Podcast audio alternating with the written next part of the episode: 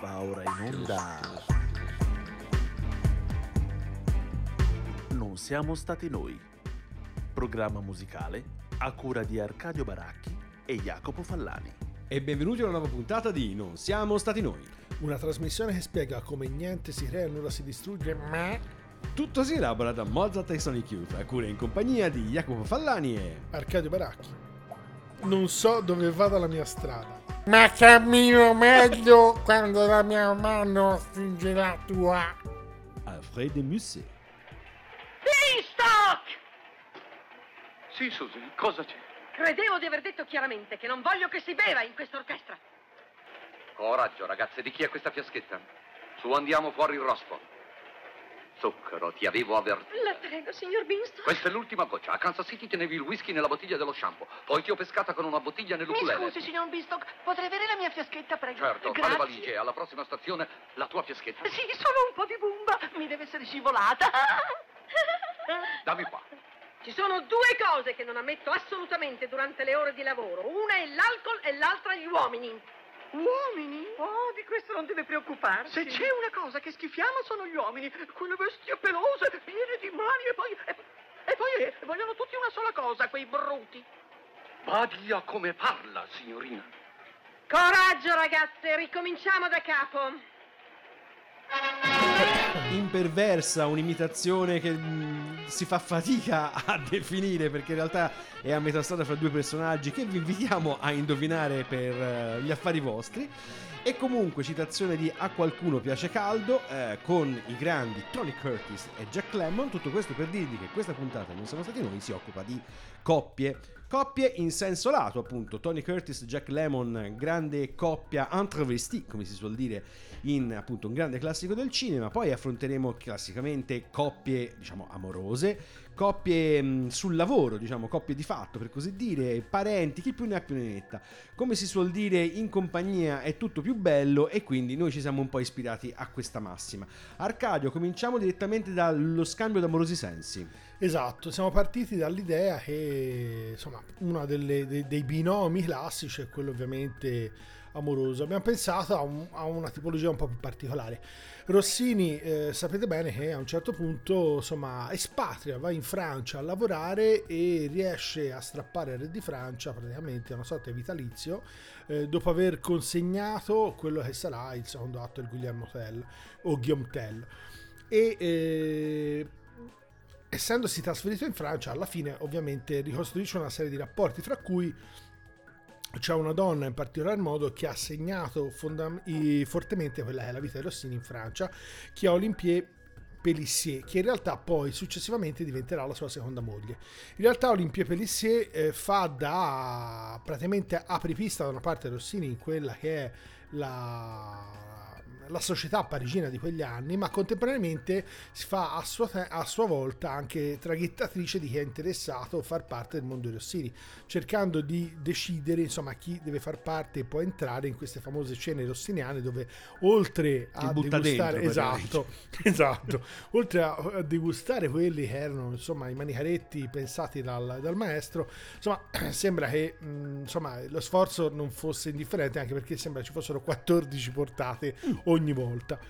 L'idea eh, è andata praticamente, siccome eh, Rossini insomma aveva una serie di, di malanni che aveva raccattato via via, Strano. esatto, in Italia, nei teatri e con tutta una serie insomma di, di vicende amorose, per cui questi malanni non gli permettevano facilmente di dedicarsi al lavoro, aveva perciò ehm, proposta tutta una serie di richieste di creazione di una nuova opera, dicendo che potevano eh, riutilizzare per esempio La donna del lago o altre opere di questo tipo e ovviamente sempre opere sue. Alla fine, insomma, negli anni, intorno agli anni 40, nel 46, proprio l'anno in cui eh, sposò Olympie come seconda moglie, viene fatto una sorta di pastis, un pasticcio eh, chiamato Robert Bruce.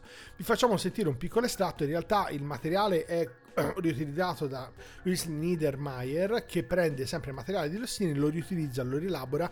Era una, dire, una soluzione più tipicamente seicentesca, ma ancora si usava il fatto di riutilizzare materiali nel 600 di autorivari, in questo caso sempre dello stesso, e poi eh, riutilizzarlo per ricreare praticamente un'opera. Vi facciamo sentire un piccolo estratto di questa, di questa operazione di collage, sempre sul materiale di Rossini, in questo caso l'overture proprio del Robert Bruce. Thank you.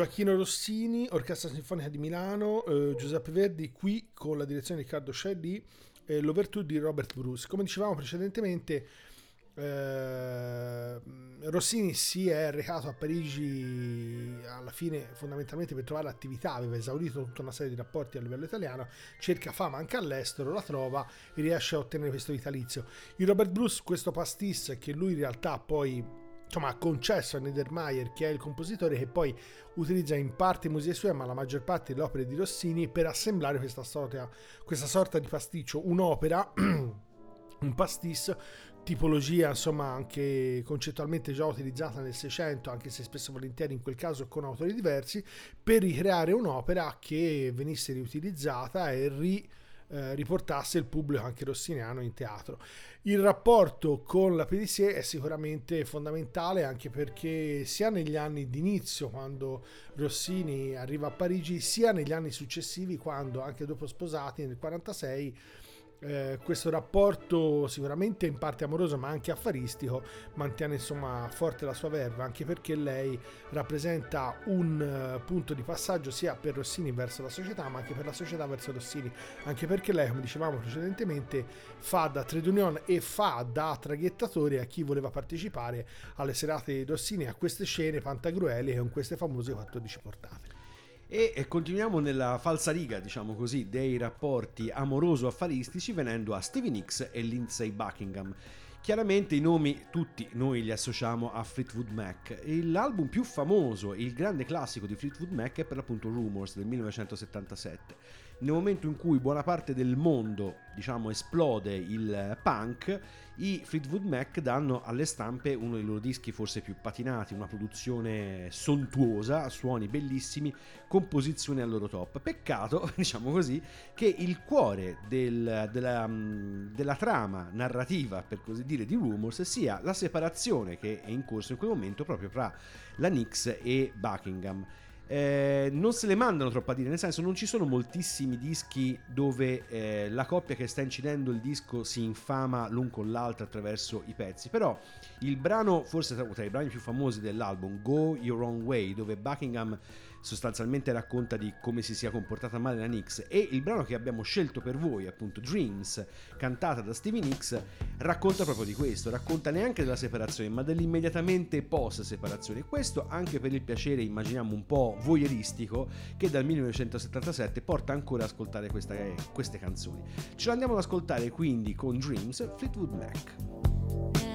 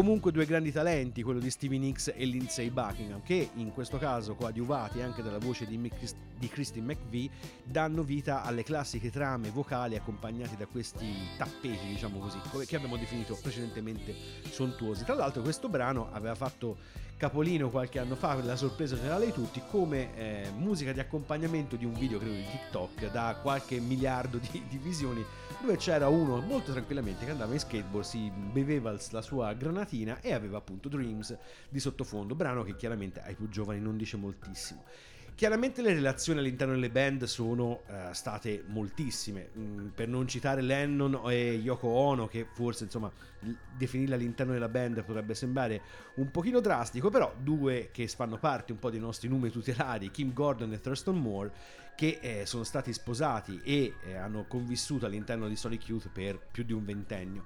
Girl in a Band è il libro che eh, recentemente Kim Gordon ha dato alle stampe dove parla della sua adesione alla band, parla della band in sé per sé e si toglie anche qualche sassolino dalla scarpa relativamente alla fine della relazione con Moore.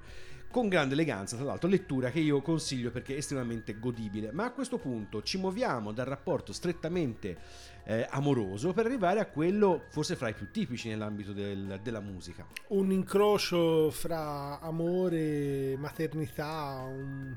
siamo sempre nella Parigi degli anni 40 dell'Ottocento e Chopin conosce George Sand eh, persona e insomma personaggio assolutamente particolare, probabilmente un'antesignana, una sorta di femminista antelitteram esatto. che coinvolge perdutamente Chopin, insomma c'è questo racconto in alcuni scritti Chopin dove lui dice il primo incontro fu nella casa di lei, lei appoggiata al pianoforte che con gli occhi ardenti insomma lo guardava mentre lui suonava e lui insomma quasi intimorito si ritraeva dal pianoforte. Questa è un po' l'immagine di fondo che, che scorre. Questo rapporto alla fine è un po' particolare perché lui da una parte è amante dall'altra sembra quasi un figlio perché lei lo porta addirittura insomma nei suoi viaggi anche per esempio per, uh, di salute per il figlio più piccolo proprio figlio vero e proprio che lei ha che ha avuto insomma tutta una serie di, di problemi di reumatismi per cui si eh, vanno a stare per un periodo a Mallorca, insomma eh, coinvolge anche Chopin che viene insomma, portato in questa località e dove passerà insomma, tutto un periodo insieme piuttosto felice.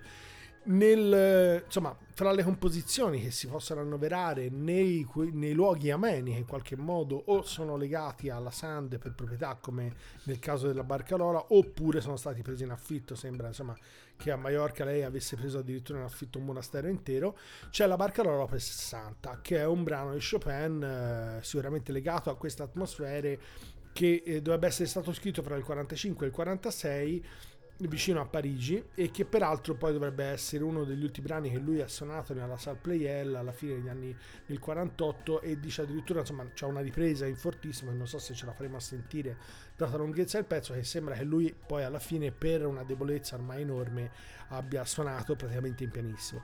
Ve la facciamo sentire con un'esecuzione di um, Christian Zimmerman in un disco dello Deutsche Grammophon dove ci sono presenti anche le quattro ballate. In realtà questa barcarola viene praticamente aggiunta a completezza insomma di questo disco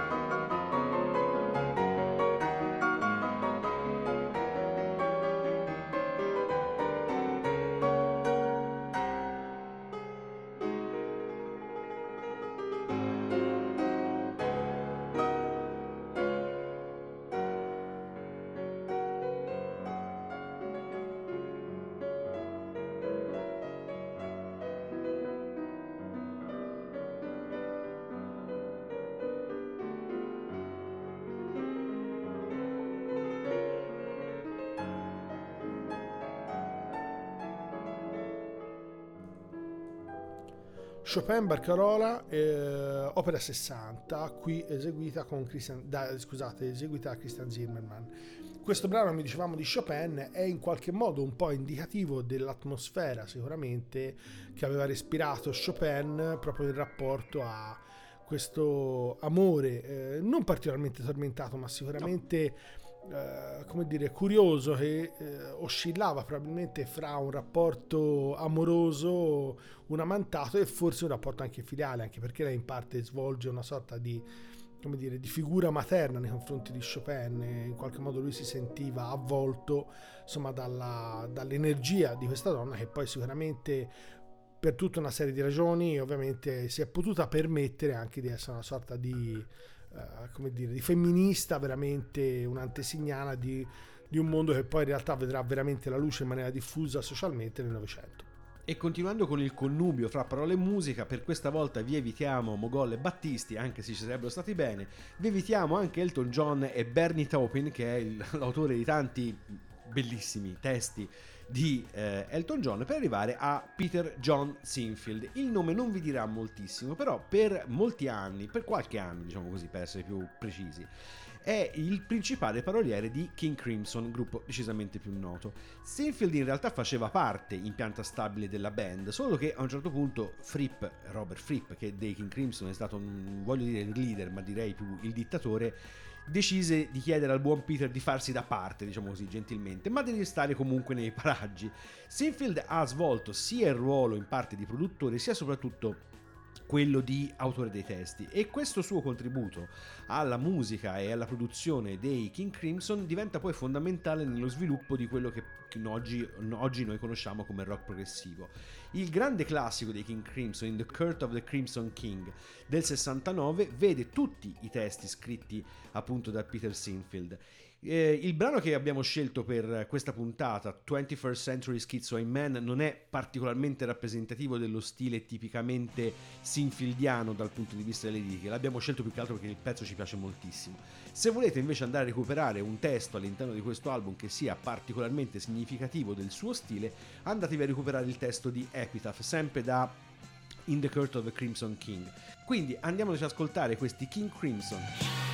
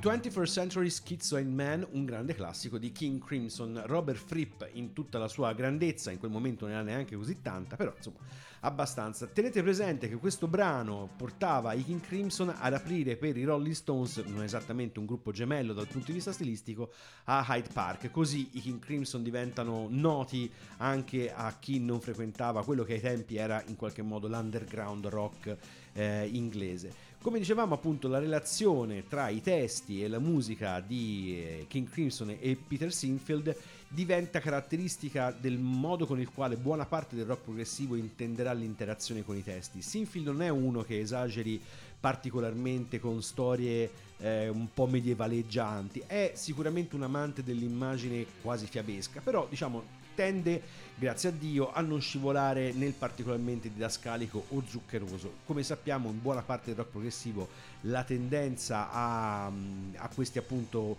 medioevi molto barocchi e molto posticci è stata forse una delle più grosse ehm, sfighe che all'interno del, del, genere si poteva trovare. Ma lasciamo il rapporto per appunto strettamente fra lyricist, come si vuol dire, e compositore per arrivare invece a gente che ha collaborato gomito a gomito parliamo di un rapporto un po' particolare che nell'ambito della storia della musica è probabilmente insomma più tipicamente novecentesco a un certo punto Igor Stravinsky eh, si reca eh, in America e in realtà doveva essere un breve soggiorno e poi ci rimane 30 anni. Mm. Qui praticamente viene a contatto con una figura fondamentale di quella che poi è tutta la sua vita, praticamente fino alla morte Robert Kraft, direttore musicologo che in realtà insomma, gli diventa assistente, factotum, è praticamente la figura di riferimento di Stravinsky.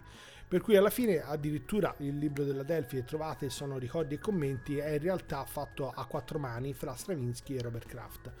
Il eh, rapporto è, è veramente molto forte ed è sicuramente un rapporto di, come dire, basato su alcune dipendenze, probabilmente da una parte intellettuale e dall'altra, insomma, un, un, appoggio costante a quella che è l'attività del maestro, che alla fine, insomma, Kraft segue veramente tutta una serie di, di sviluppi, sia da un punto di vista positivo, sia anche di vita.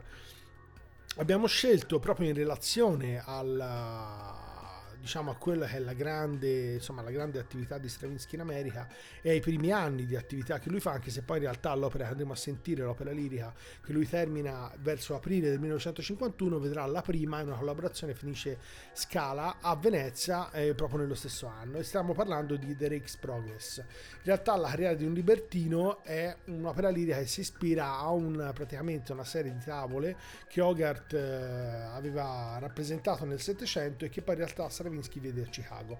Vi facciamo e vi diciamo qualcosa successivamente. Abbiamo trovato praticamente una versione con direzione e canto insieme fatto da Barbara Hannigan. Eh, nella parte praticamente dell'area della cabaletta da Il Carriera di un Libertino, qui con la NTR eh, Orchestra.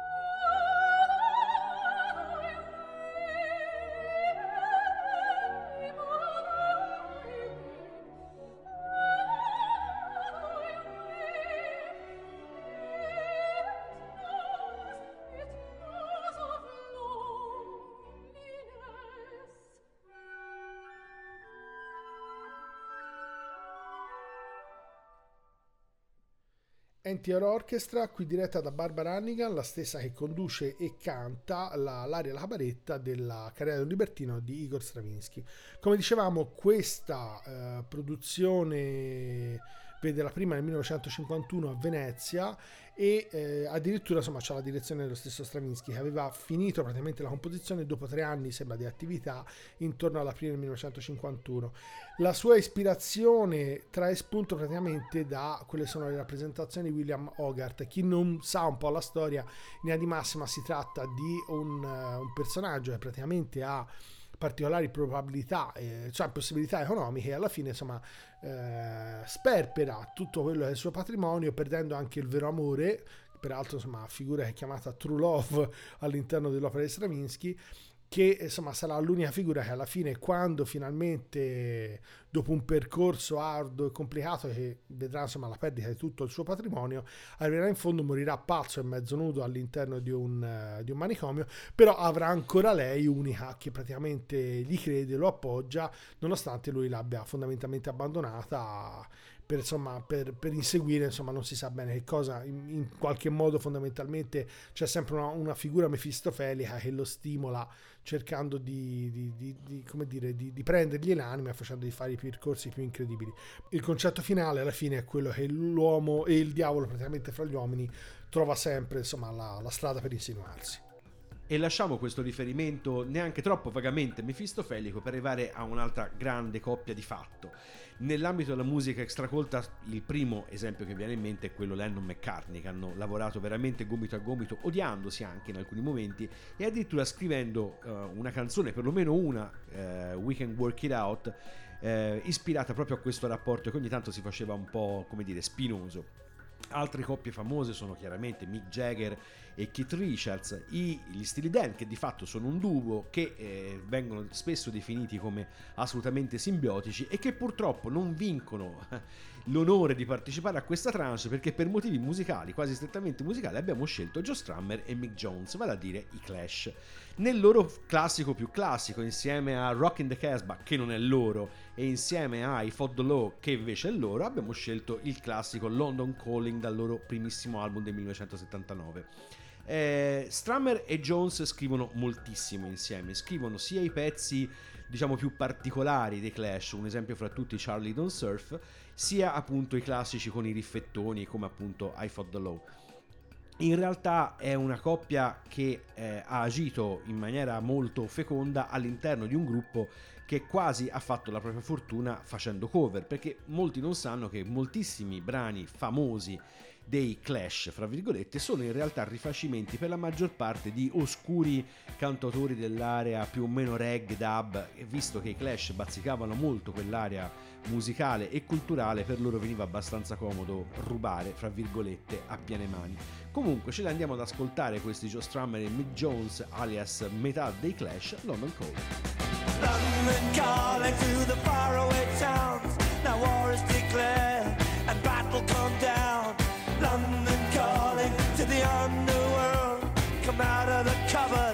you boys and girls. London calling, now don't look to us.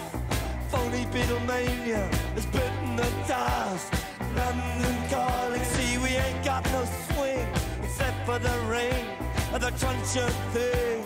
The ice age is coming, the sun's zooming in. Meltdown expected, the wheat is going thin engine stop running, but I have no fear, cause London is drowning. I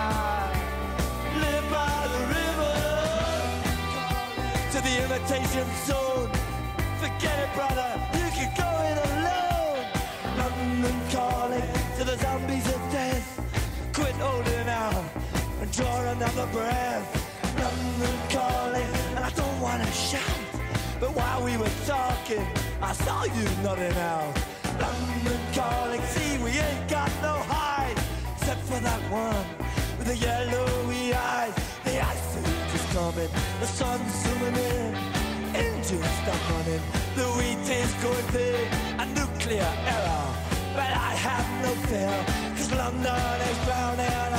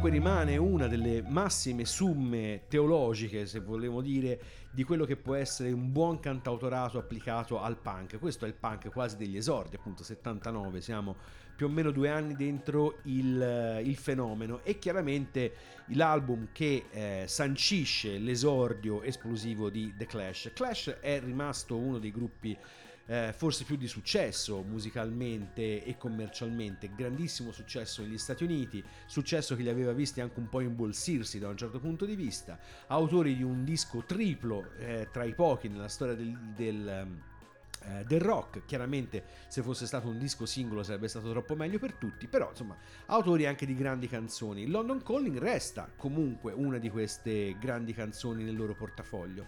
Ehm, la, volta- la prossima volta che ci occuperemo appunto di rapporti più o meno simbiotici, promettiamo di passare Steely Dan, che come abbiamo detto sono rimasti fuori solo per una scelta stilistica, visto che abbiamo già passato abbastanza roba, come dire, tranquilla, volevamo dare un po' di spinta per così dire, per arrivare a quelle che sono le coppie più problematiche che possiamo trovare, cioè quelle all'interno intrafamilias.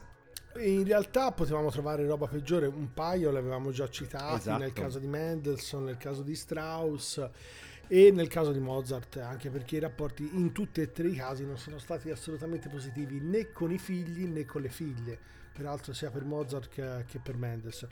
Ma abbiamo scelto insomma, di cambiare un po' il panorama e siamo andati a pescare lì nella famiglia Bach, 20 figli, 21 sembra, e abbiamo preso quello che praticamente forse è uno dei figli più meritevoli, Wilhelm Friedman Bach, che in realtà nasce nel 15, muore nell'84 del 700 e che matematico, virtuoso, organista, compositore di fuga, improvvisatore di fuga, considerato uno dei migliori musicisti del 700, maestro di cappella ad Amsterdam, che più ne ha più ne mette, ma in realtà insomma si è perso tantissimo materiale, moltissimo è stato difficilmente pubblicato e si è riscoperto insomma molto molto vagamente in tempi ben più recenti, addirittura insomma con alcuni tentativi di ricostruzione di materiale insomma un po' eh, ritrovato ma non pienamente insomma rispondente a quelle che ovviamente erano le capacità di Wilhelm Friedman.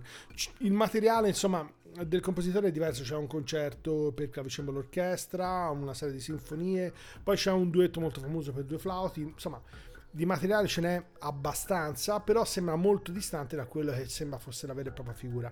Cioè il suo carattere ombroso non gli permettesse, non gli abbia permesso più di tanto, insomma, di trovare appoggio. Vi facciamo sentire, prima di dilungarci ulteriormente su quella che è poi stata la vita e piuttosto non facile, insomma, non, non così, come dire, semplice di Wilhelm Friedman Bach, le sue sinfonie. Abbiamo scelto quella che sembra essere insomma la- una delle sinfonie più interessanti da un punto di vista compositivo che è la sinfonia FK88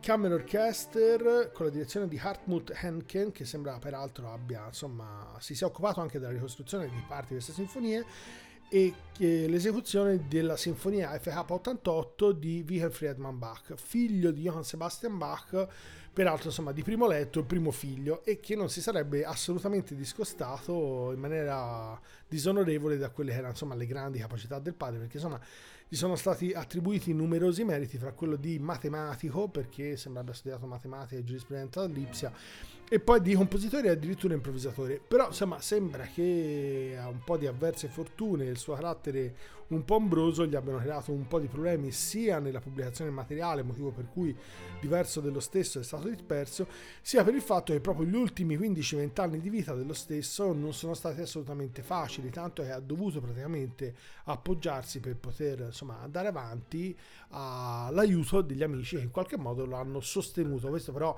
insomma diciamo che nell'ambito musicale, in particolar modo con alcune figure, insomma non è stato insolito addirittura nel nostro di secolo.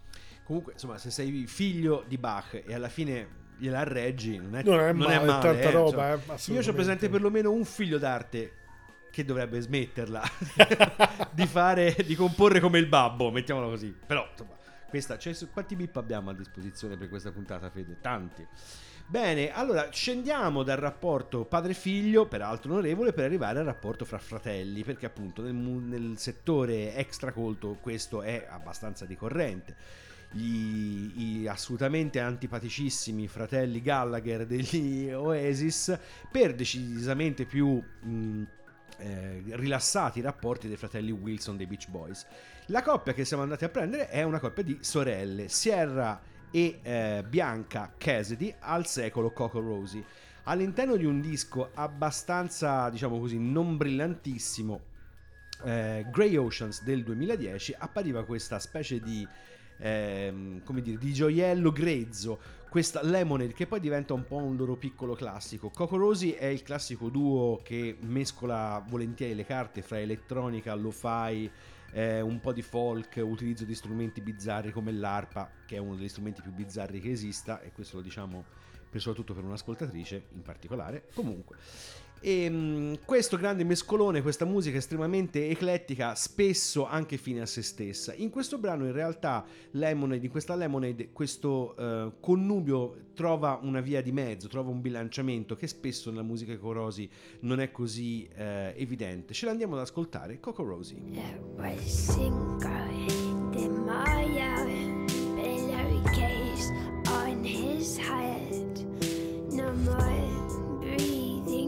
time. An ambulance sped, sped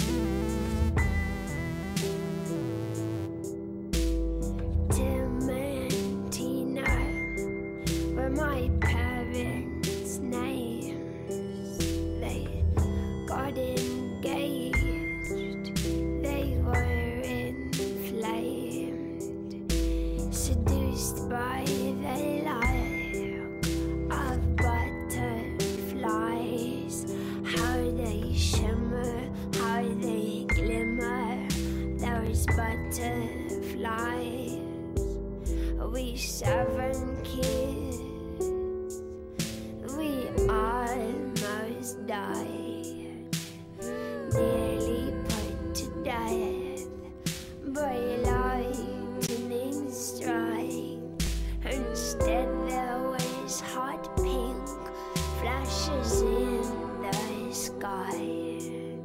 We climb the rocks in snow and rain in search of magic power. To heal our mother's pain. Lemonade tratto da Grey Oceans del 2010, come dicevamo, Coco Rosie, gruppo un po' discontinuo, interessante per alcune cose, per altre decisamente furbesco. In questo caso corre appunto sottolineare che parlando di eh, sorelle, il brano è in parte, se non altro, ispirato alla morte del fratello delle sorelle Cassidy. Ehm, Simon, che purtroppo è scomparso nel 2006.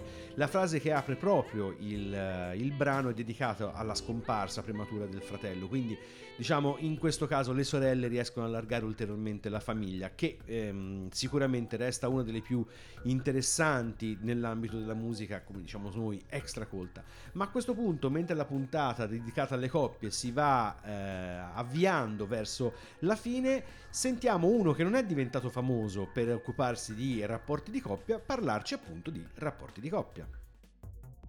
Litigare è qualcosa che fa parte della vita, non solo nel rapporto di coppia. Il fatto è che nel rapporto di coppia il partner lo si ha sempre davanti, per tutta la vita, e l'accumulo di astio che un litigio può portare con sé, con il rischio che ogni volta lo scontro si spinga sempre un po' più in là, partendo dalla soglia precedente, ci dice che sarebbe saggio evitare di iniettare troppo veleno nel circuito dei propri rapporti, per evitare il peggio. Il contributo che ci ha appena letto Arcadio è tratto da Ti amerò per sempre, autore Piero Angela. Chi l'avrebbe mai detto? Chi l'avrebbe mai detto? Infatti, quando abbiamo scoperto questo bel passaggio, non credevamo ai nostri occhi. Esatto. Arcadio, con cosa si chiude questa puntata dedicata alle coppie? Non me lo ricordo più. Esatto, è dedicata- chiude con chiude con Mio fratello è figlio unico, Oh. che è un- esatto, di eh, Rino Gaetano, chiaramente un grande classico della musica italiana dedicato a una coppia di eh, due separati, per così dire.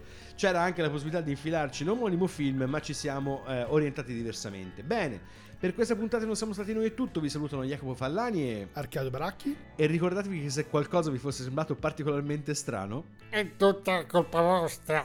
Mio fratello è figlio unico perché non ha mai trovato il coraggio d'operarsi al fegato e non ha mai pagato per fare l'amore e non ha mai vinto un premio aziendale e non ha mai viaggiato in seconda classe sul rapido Taranto Ancona.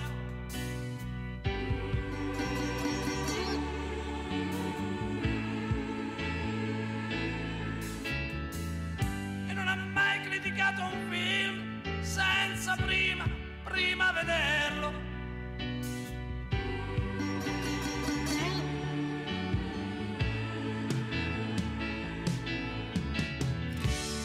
Fratello è figlio unico perché è convinto che Chinaglia non può passare al Frosinone. Perché è convinto che nell'amaro benedettino non sta il segreto della felicità perché è convinto che anche chi non legge Freud può vivere cent'anni.